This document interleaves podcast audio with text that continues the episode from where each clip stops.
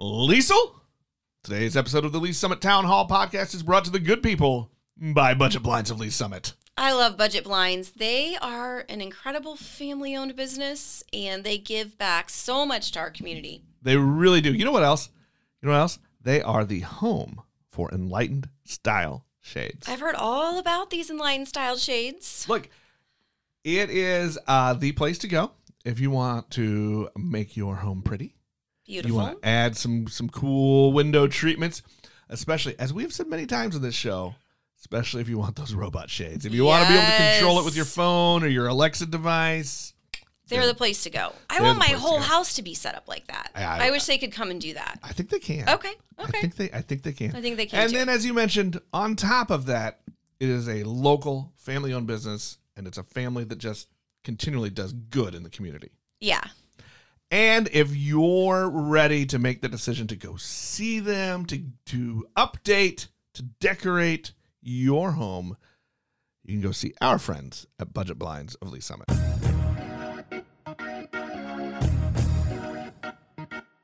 Hello and welcome back to the Lee Summit Town Hall podcast. I'm your host Nick Parker, and with me as she is every week, it's Liesl Hayes. Hello, hello. It's good to be back again. I'm trying I to get that hello, week? hello thing Well, you're down. finding your I mean, I'm finding my voice. I really Yeah. am. hmm Should I, I? I feel like saying every week isn't right. I mean, it's two days a week. I mean, we see each other a lot. I mean, you know, you're you've been promoted. I have been You're up promoted. from the practice squad. You're full time, I am full time. except for full time. I don't pay her. He doesn't. I mean. Did you pay Jason? I mean, I'm gonna talk Uh, to Jason about uh, this. in tacos. oh, tacos. Okay, that Yeah. works. My, that works. My bartering system is, is is centered around tacos. and whiskey. Well, yeah, that's true. Mm-hmm. that's true. Hey, we've got a nice show coming up. Uh, my buddy from from Bridge Space, where I work, Jeff Driscoll from Sandler Training. Jeff, welcome. Thank you, Nick, for having me here today. I have been, you know, watching you guys um, go back and forth here, and it's nice to actually be a part of the team. You're always you part of our team. officially part of the team, Jeff. I mean, and we're gonna get into talking about teams uh, too, and and and fanhoods and rivalries and and all of that. We're not gonna talk a whole lot about Sandler training, although I am I am curious about what what you do for a living. It's it's interesting. I, I want you to know that since we've started working in this co-working space since what 2018. Yeah, whenever it opened, I, I, am member 001. I, I am I am guilty of uh, sometimes uh, lurking and listening in uh, when Jeff does his training. And like I'll sneak down. Oh, that's a good tip. I'm gonna write that one down. This is saying a lot for you, Nick Parker, because usually you're like anti self development. So Well, I like that you're taking notes. Uh, I mean, that means that he's extremely powerful. He's a powerful presenter and teacher. look, look, Jeff does sales training, leadership training, and if you've not watched him work, the dude's a bit of a rock star. It's pretty impressive. Well, I don't know about being a rock star, but I, I, I do get into my work. Let's just put it that way. You, uh, the the spirit overtakes you. Sometimes, yes, we can become an evan- evangelistic, if I could speak. You can speak. Yeah. It's Friday, so it's It hard is. to put the sentences together, Jeff. it is. It's Friday. You've probably done a bunch of bunch of trainings and everything. So, but we'll get to that stuff. Okay. Uh, actually, I thought it would be kind of fun to have you on. Uh, you've got kind of a cool story. You're a tad bit older than me, but just a couple years here or there. One or Uh, two. But I think it's kind of fun. You are you are a former Mizzou college football player. You're a former high school head coach. You still coach high school here in in Lee Summit. Uh, you just you do a lot of different things. You you take over Bridge Space once a month to do a little networking fun fun event. So I just thought it'd be kind of fun for people if they don't know you in town to kind of know who you are a little bit. And and you know you let's get let's get the hard part out. What's the hard part? Where are you from, Jeff? well, I'm from Lee Summit. That's that a good answer. seemed You see, I've been here for 24 mm-hmm. years, so I'm from Lee Summit. I like that answer. And and here's the other thing that I will throw into that. You know, you you brought up the coaching background, you know, and actually I was a head coach at the college level, oh, I left it out. Yeah. I apologize. and and not I haven't coached been the head coach at the high school level, but I have been the head coach at a college level. But my wife and I moved around a lot when we were first married. Lee Summit has been by far the absolute best community that we have ever lived in. And we we still to this day sometimes when we're walking through the downtown we'll just look at each other and go we just love this downtown. I, it is so cool. And our friends from out of town and and her family that is all back in the Boston area they are convinced that we live in Norman Rockwellville because we've talked about the festivals and we've we've talked we've sent them pictures of the streets all lit up at Christmas time and you know how we go to this restaurant and then we go to this bar and we have a drink here and then we go here and they're they're just convinced that you know Norman Rockwell painted our town and that we've just stepped into the painting. I, you know what? That's fair. I've always said, you know, Kansas City is kind of the best kept secret in the country.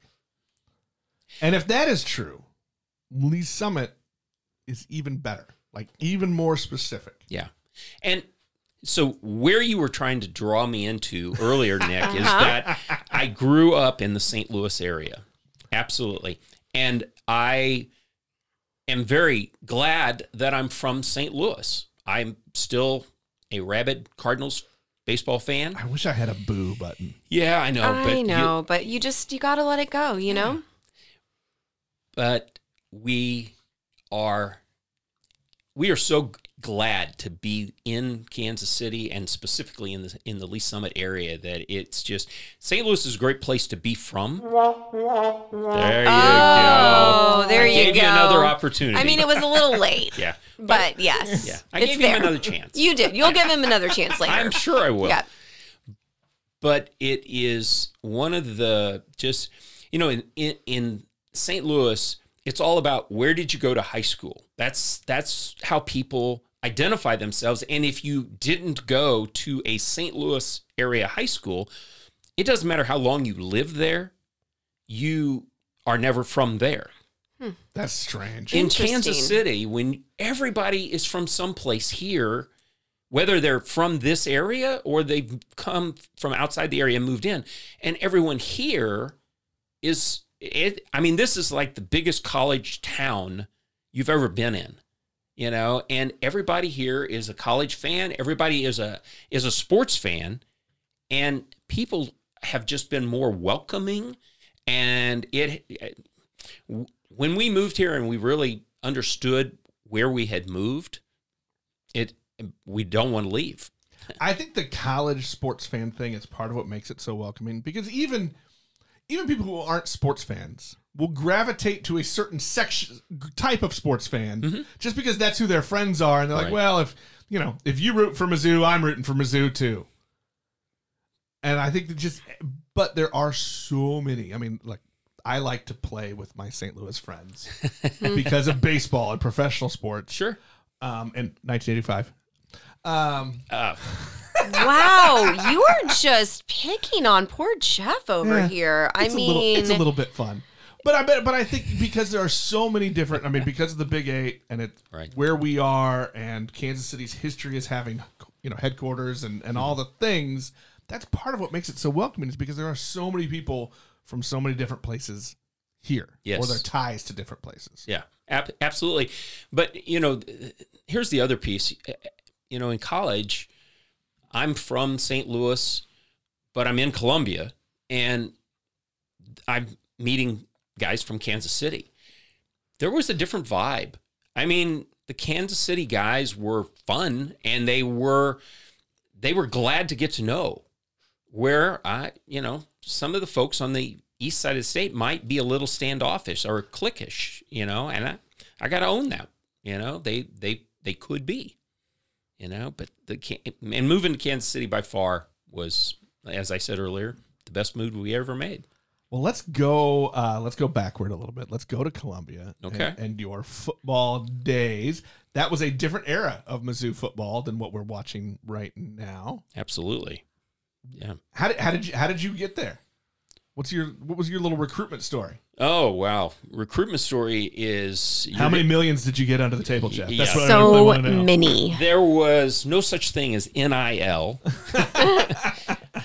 and, you know, it, it was, um, you know, growing up in Mizzou eh, or in Missouri, I was a Mizzou fan. My, my mom was a graduate twice over from Mizzou, you know, undergrad and, and grad school.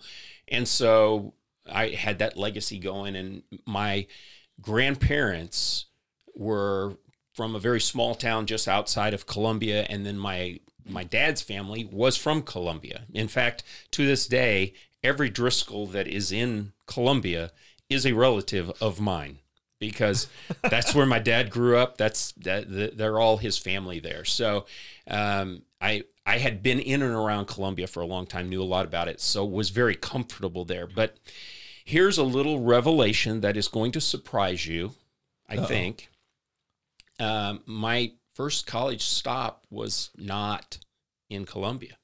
Where was it? I went to the University of Arkansas for my first semester. Look at Was that. recruited down there, and I got to tell you, you know, when you sit down in the head coach's office and it's Lou Holtz, and he sits down on the couch with you, and he talks to you about how you're going to impact and be a part of the Razorbacks, and it was it was in, it, it was impressive, and I was impressed, and so I chose my first semester to go there, and unfortunately, from that moment forward, the illusion was gone. Uh oh. Yeah. So what changed? uh let's let's just say the things that I was looking for in a college were not necessarily the same thing as what had been described to me on the recruiting visit. Unfortunately, and this will kind of take why I wound up back at Columbia. Um, I was interested in being in radio and television. And they had shown me a building that on the map it said it was the communications center. and they said the the radio and TV classrooms are all in there. Okay, they are. I never saw them on my recruiting visit. That wasn't part of the stop at, you know, in those days. You you saw the athletic facilities. Right. You saw the dining hall. You saw the uh, um, the athletic dormitory. You know, those were the kinds of things that you saw. Um, didn't see a classroom. Didn't certainly did not see a TV or radio studio. All right. I show up on campus, and the radio studio was not in that building. It was down the street in an old house that the windows were boarded up on. and it really wasn't quite what I was looking for. So, uh, you know, suffice it to say that at the end of the first semester, I made my transfer to the University of Missouri. And, you know, the, the reason I didn't choose them from the get go, even though that was where I wanted to be, is it seemed like they really didn't show an interest in me until after they had discovered that Arkansas was interested in me. And so I, you know, it's one of those cut your nose off to spite your face, but I got it course corrected. We were talking earlier. Uh huh. you Gotta know, do it. It it didn't take me long to realize the the error of my ways and to get back on track and get to Columbia. And so there I was. How hard is that for for an athlete? And I know times are different. Like your story is going to Yeah. be different than than what it is now. But how hard is that to to leave one program and go to another and get in and get involved? I mean, you I would assume you had to really fight for playing time. Well, there was no such thing as a transfer portal. Right. there, uh, when you transferred, you automatically set out your next season because you were ineligible for two consecutive semesters.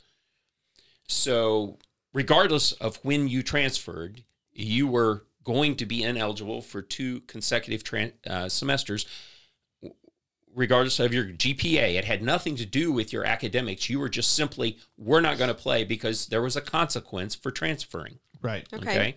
That doesn't exist uh, these days. You're, I went in in the spring, so it gave me an opportunity to learn the system in the springtime before having to be there in the fall. So I was behind the the guys who were all my age who had gone to school there their first semester. I was behind them in development, but I was ahead of the next class as far as preparation development was concerned. Um, but you know, it's like everywhere else. You have to work your way up through the um the ranks, and you know, when you transfer. In my case, when I transferred in, you don't go in automatically on scholarship. You know, I was a walk on. And so, as a walk on, they don't have the investment in you that they have in other players. So, it can sometimes be a little bit tougher of a challenge to prove and earn your playing time. Are you ready? Are you ready for the segue? I bet that played into your future career. It Oh, that know, was that good. cheap and cheesy. That was It- good. It, it did, Nick. Yeah, it it it absolutely. I mean, here's here's the fun part about college football. At least uh, to me, it was the fun part. Is I got the opportunity to play under a bunch of different coaches and see coaching styles.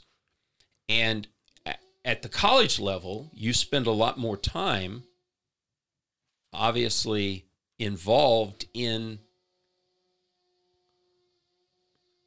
What is that? Oh, we've got some weirdness happening in the bridge space. Yeah. not, not sure. Are one of the ghosts coming to visit us? I guess so. Well, we'll keep going. Whatever. That- if that- you hear some buzzing, it's we hear fine. it too. It's Yeah. not just in our heads. Okay. Um, b- but the reality is, you get to understand why the play is the play, or why the formation, and what the purpose is, and you don't you don't just get the what is the play and you know how to do it. You get the why behind it, and you also get the opportunity to see how you develop players. And quite honestly, as a walk on initially, playing time wasn't as great. So I had to make sure that when I got my reps, that they were quality reps. You know, and it's one of the things that I tell all of my players today. You know, I I've coached the last 15 years out at Lee Summit West. And one of the things that I try to impress upon every player from the freshman up through the varsity is when you get your rep, make sure that you're ready to take it and that you know what you're doing.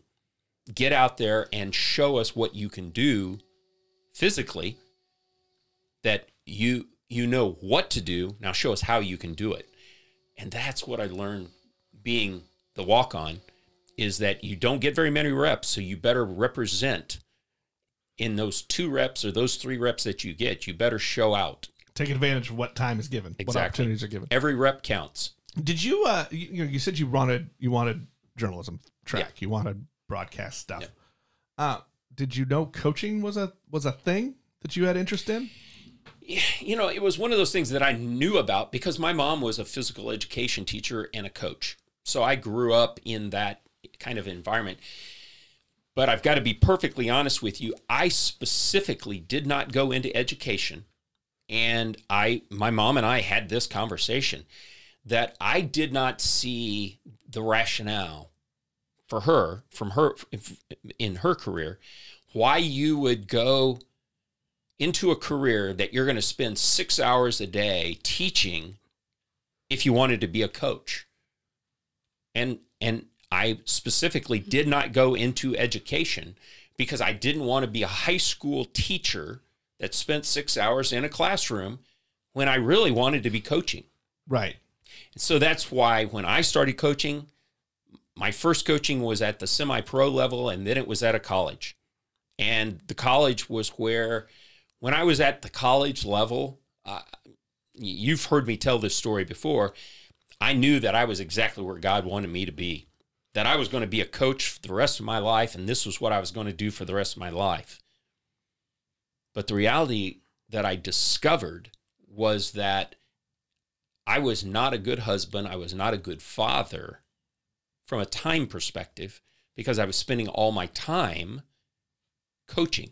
I was spending all my time with other people's kids. I was spending all of my time investing into my career and I wasn't investing into my family. When did you have that realization? When I was leaving Lindenwood University, it was Lindenwood College at that point. I had been there for six years. I was, um, I helped start the program in 89. I took over the program after the 91 season and was the head coach through the 94 season.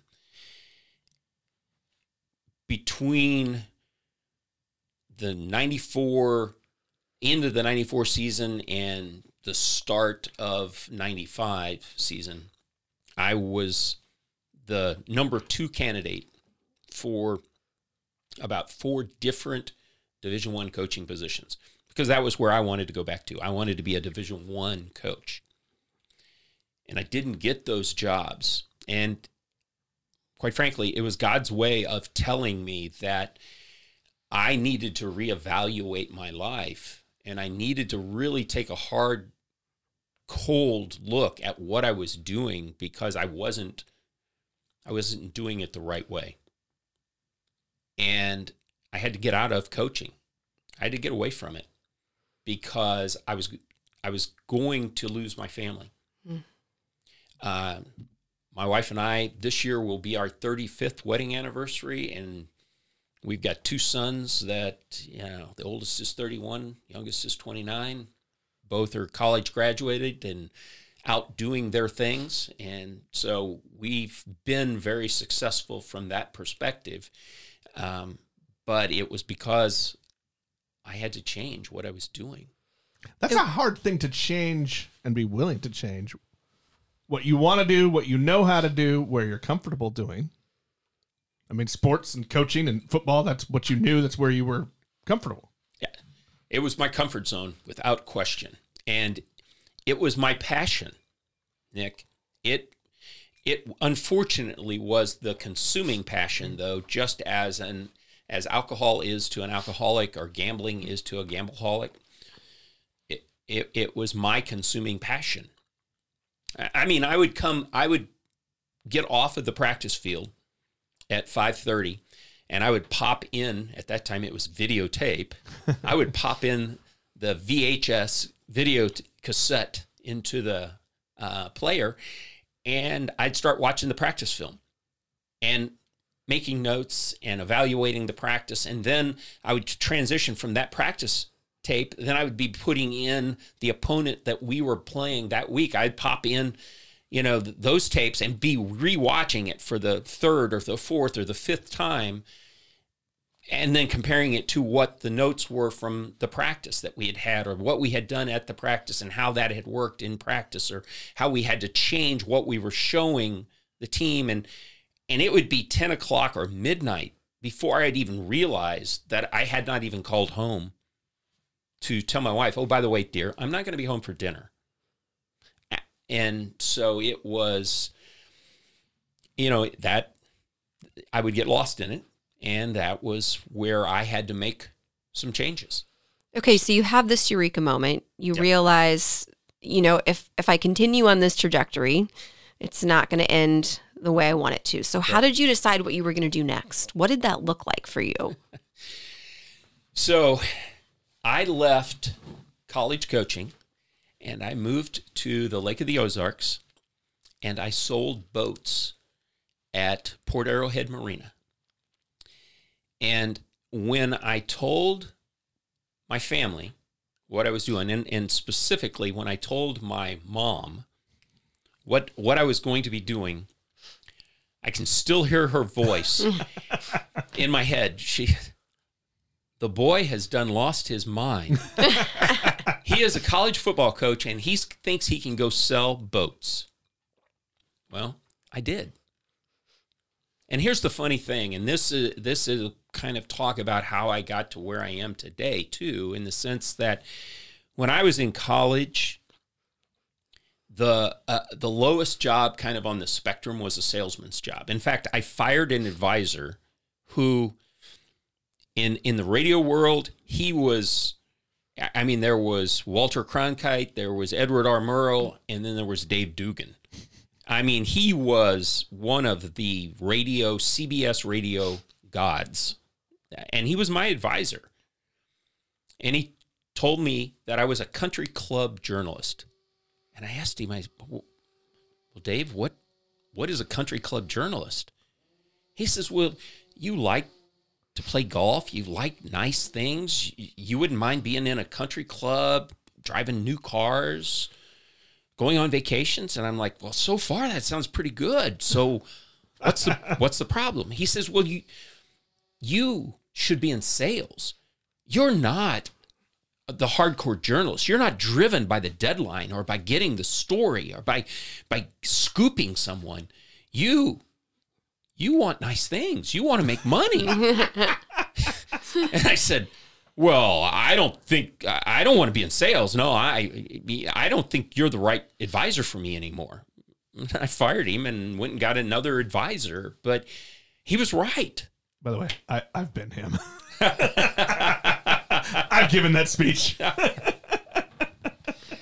Yeah. So, and you know, the, the interesting thing was is my concept or my perception of what a salesperson was was completely off base, and that is actually how I've developed my career in sales, been successful in sales, and parlayed that success in sales got a coaching job because I was successful in sales, and then went back to sales and was selling things that were fun. I liked boats. I liked being on the water. I had been around boats all my life. Let's go sell boats. And eh, when my mom, the boy has done lost his mind, he thinks he's going to sell boats. I sold boats and I won contests and I was, you know, leaderboard on the leaderboard. And, you know, I, I was successful at it because the thing that I learned, and this is this is even the bigger aha moment in my my career, my life. I'm in my ideal job. I'm a head coach in the college ranks at 29 years old my epiphany was I realized that as in my ideal job, I was a salesperson. Because what I was doing was I was connecting with 18 year old athletes and their parents, their families, and understanding what they hoped to get and gain from college and from playing football and showing them how I could help them achieve those goals. I was connecting with them, building a relationship, developing the relationship to a trusting relationship. I mean, it it can be said that it's pretty easy to get an 18-year-old excited about playing college football. But then at Lindenwood in those days, nobody was on full ride scholarships. So it wasn't like I could just tell those parents, "Hey, don't worry about the cost to this private liberal arts college. I'm I've got you." right. Right. I mean, they were going to pay for their son to come to the college. And so the realization of being able to to not only get that 18-year-old excited, but to also be able to connect with their parent and to help those parents understand not only that they can achieve their goals here, that we've got the opportunity for them, but how can you do that and sh- and help them see that pathway? But but that epiphany, that my ideal job, I was I was a salesperson, and the reality is, it doesn't matter what our title is for whatever career we're in. We're all salespeople. We have information. Why do you gotta make me sad? We have an idea. You're a salesman too, Nick. Go ahead. You say it with me. No, I'm Say not, it with me. I'm not ready Oh, yet. yeah. Nick is a salesman. Nick is a salesman. Not ready for that yet. You will be. Let me let me let me ask you this, and I want to come back to that revelation moment. But is there an extension to that sales analogy though? Too. Not only are you trying to, you know, you the recruiting aspect, obviously, right? Mm-hmm. Getting the parent and the families to to get excited and want to come in, Right. But then you also have kids who are 18 to 22. You also have to get them to buy into your program, Oh, your absolutely. system, and do the things that you know will make them successful. Yes. I mean, that's a whole other kind of sales. Uh, it it absolutely is. Uh, Nick, uh, let me put it into this context because this is exactly what I what I came to realize. Not only was I selling the 18 year old, I mean, they can get excited about playing college football, right? And and that can be very simple. But I'm selling the parent on why they should allow their son to come play for me. I am selling the president on why he should pay for our equipment and why he should renovate the stadium or he why he should come and talk to this booster group. I'm selling the alumni group on why there should even be a football program at Lindenwood College that is the second oldest school west of the Mississippi, but historically was a female finishing college. It was it was solely a women's college until 1969. And then they blended. They didn't they they wouldn't allow the men to take classes with the women from 69 to 72, but they recognized that they better bring in some other people to pay for things because eh, you know things were getting Right. expensive. You know so uh, I, I was i was working with an alumni base that was historically female and they saw no real value in having football a football team at their college So what's your what's your secret sauce when it comes to selling to all of those different people? At the core of it, how do you do it? you build a relationship they have to know you they have to like you and they have to trust you and those three elements it does not matter what we are selling who we are selling or where we are selling those three elements have to be in place before anyone's ever going to buy something from you or refer people to you and building that relationship and understanding their motivation for wanting to make a change. That that is in essence what a sale is. It is changing from what you're currently doing or where you're currently at or what you're currently using to something new. It requires change. And here's a revelation as human beings, we don't like change change is kind of that thing in our Cro Magnon DNA that says, don't do it. Stay comfortable. Don't change because if you change something, you not only make yourself uncomfortable, you make every other people uncomfortable. And in that Cro Magnon situation, you got kicked out of the tribe. And when you got kicked out of the tribe, there was a saber-toothed tiger out there waiting to eat you. All right? So you didn't do things that got you kicked out of the tribe. You didn't change. Because change is difficult, it's uncomfortable. It means we we have to do things differently. And we don't like to do things differently. We like to get into a comfort zone and we like to stay there. Let me ask. Uh, so back to kind of that revelation, that aha moment. Mm-hmm. I'm curious. Did that come while you were still coaching, or after you had left? No, it came while I was coaching. Because I, I find that that that surprises me a little. I feel like a lot of us we don't really get that until when we're gone and Yeah. we get a little perspective. And it's like, oh, I shouldn't have been doing that. No, I you know I I I joke about it sometimes that uh, you know I paint this picture. You know, I was on the practice field and I was talking to them about why we were going to be doing this kind of a, a scheme and what we were doing, and it was an epiphany that a ray of sunlight came down through the clouds and shone on the football field, and it was in that moment that I realized I was a salesman because I was selling this whole concept to them. Was it Michael Landon, by the way, walking? It was totally Michael Landon. Highway to Heaven style, you mean? yeah. I was just going to say, you know, for, for listeners of a certain age. Yeah, yeah. Well, I, I, I was thinking more along the lines of um, what the the uh, something by an angel or Touched by an angel. touched by an angel. That, that was kind of More like that. yeah, More more like like, that. that. Well, you, your story's a little more modern. yeah, it is. It is. I love it that Touched by an Angel's like now modern to our group, which maybe even ages. Well, I think it's a newer but it's show. I think it came fine. after. Did it come to after Heaven. Highway to Heaven? I feel like that It came did. after. Okay. It did. Well, so you are uh, you're, you're you still coach I do. along with your stuff. You are you are you, I think you just said 15 years at Lee's Summit West, yeah, which is weird to me to even think Lee's Summit West has been around 15 years.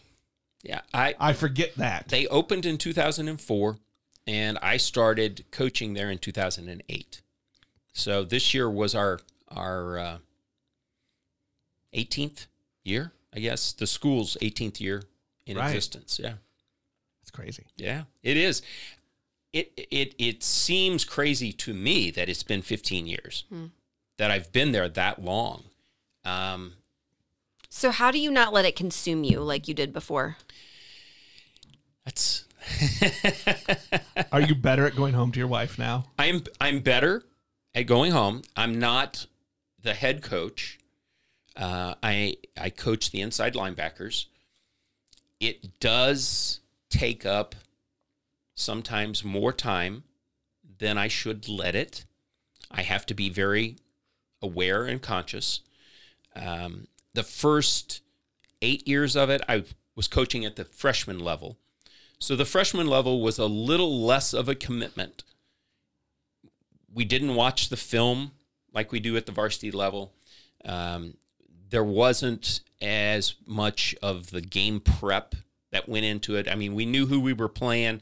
We would we would know the kind of scheme that they that they run offensively and defensively and we would show it to our kids but there wasn't we didn't do a scouting report we didn't break down 3 or 4 or 5 game films you know of them to determine what their tendencies were and scheme against that. I mean that that didn't happen at the freshman level. The last 7 years though has been at the varsity level and we do all of that. And it has taken up more time and i have to be I have to be much more conscious and purposeful with my time.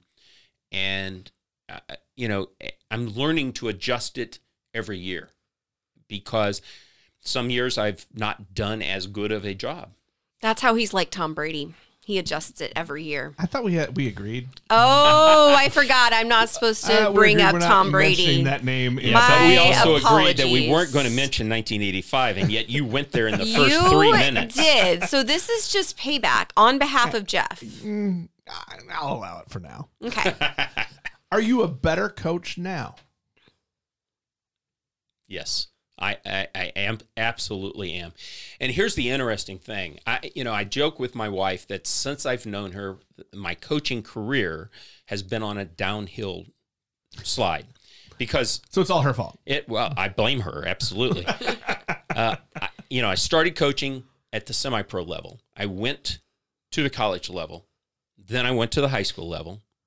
And then I was out of high school and I was coaching at the little league level because I was coaching my kids, you know, and and uh, the oldest one coached him in the Pop Warner leagues that we had to drive to Independence to play in, and then with the youngest one helped start the Lee's Summit Football Association back in the day when you know there there wasn't a football association Right. in Lee's Summit and we we knew we had enough kids in Lee's Summit that we could play football in Lee's Summit. And so helped start that. And I had met Royce the, I think the first year that I was here in Kansas City back in 1998. He was still, um, I think, the defensive coordinator at North at that time. under Harold Wamsgott. Yep. And, you know, before he took over as the head coach. And so he knew my background. He knew where I was. He knew. And then he uh, would only allow his uh, oldest, Evan Bame, to play on my team because he knew how I coached. He knew who I was and he knew my background.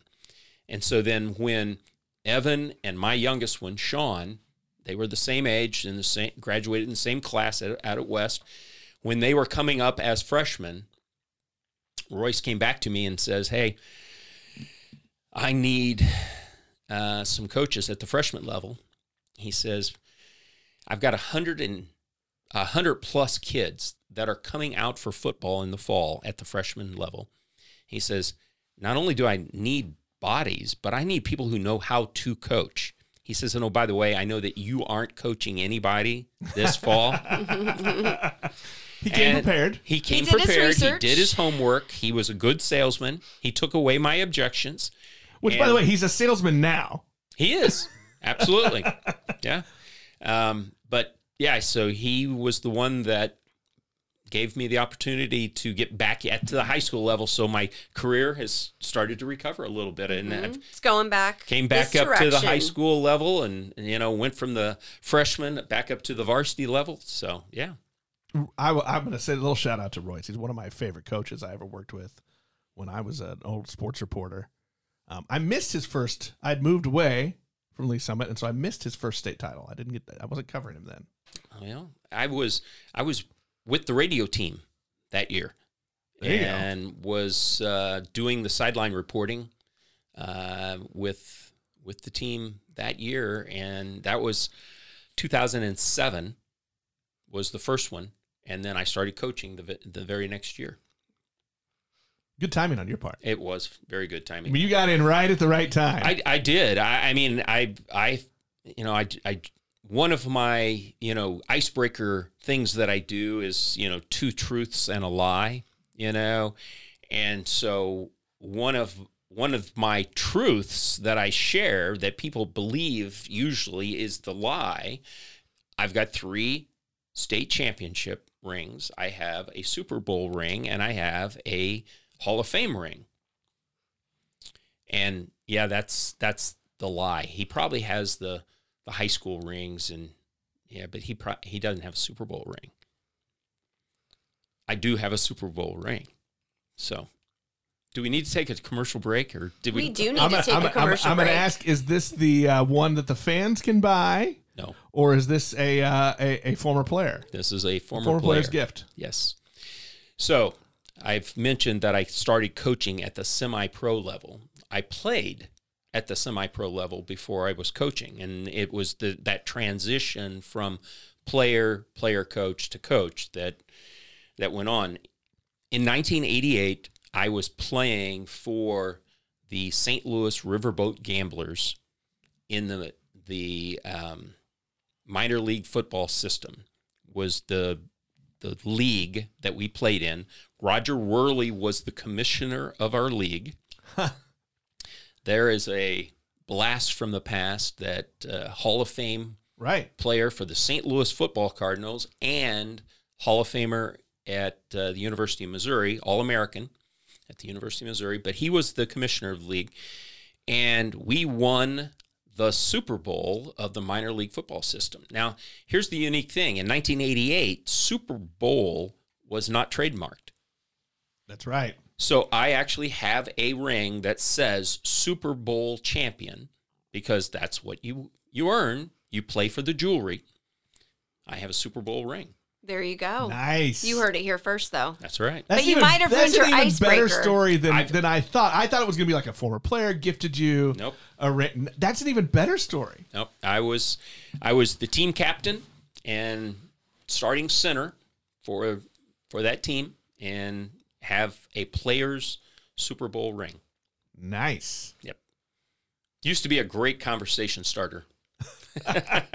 Used to be. Why is it not anymore? Why do you not wear it every day? You know that I I I, I don't wear the big jewelry. I mean, if we were hmm. doing video, I would expect you to talk with your hands out. You know, Well, yeah, if we were doing TV, you know, I'd have to have the big rings and the, the big jewelry and right? I, you know, and it, and it's funny that you know, coming out of college, you know, I had I had the Letterman's ring, I had the bowl ring, I had the bowl watches, you know, and I I, I even wore like before I was married, I would wear the Letterman's ring on one hand and the bowl ring on the other hand, and you know, and it was like that was kind of weird.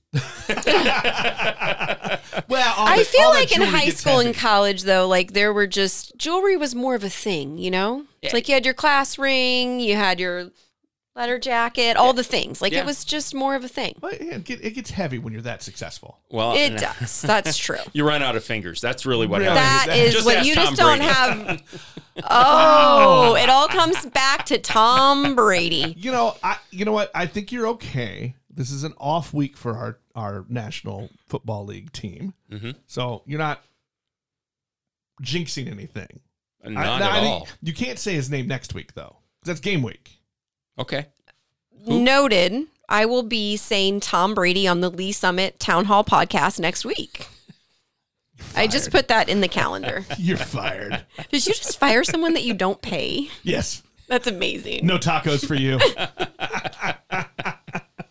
hey, hey, Jeff. Jeff, as we as we wrap up, I do want to give you a chance to talk a little because you've taken all this stuff, and you are a salesperson, Mhm. and you now make a living helping other people be better at that, be better coaches, be better leaders, be better salespeople, Right. Through Sandler training. Right. So tell us a little bit if people want to know what you're doing, if they want to reach out, how can they do that?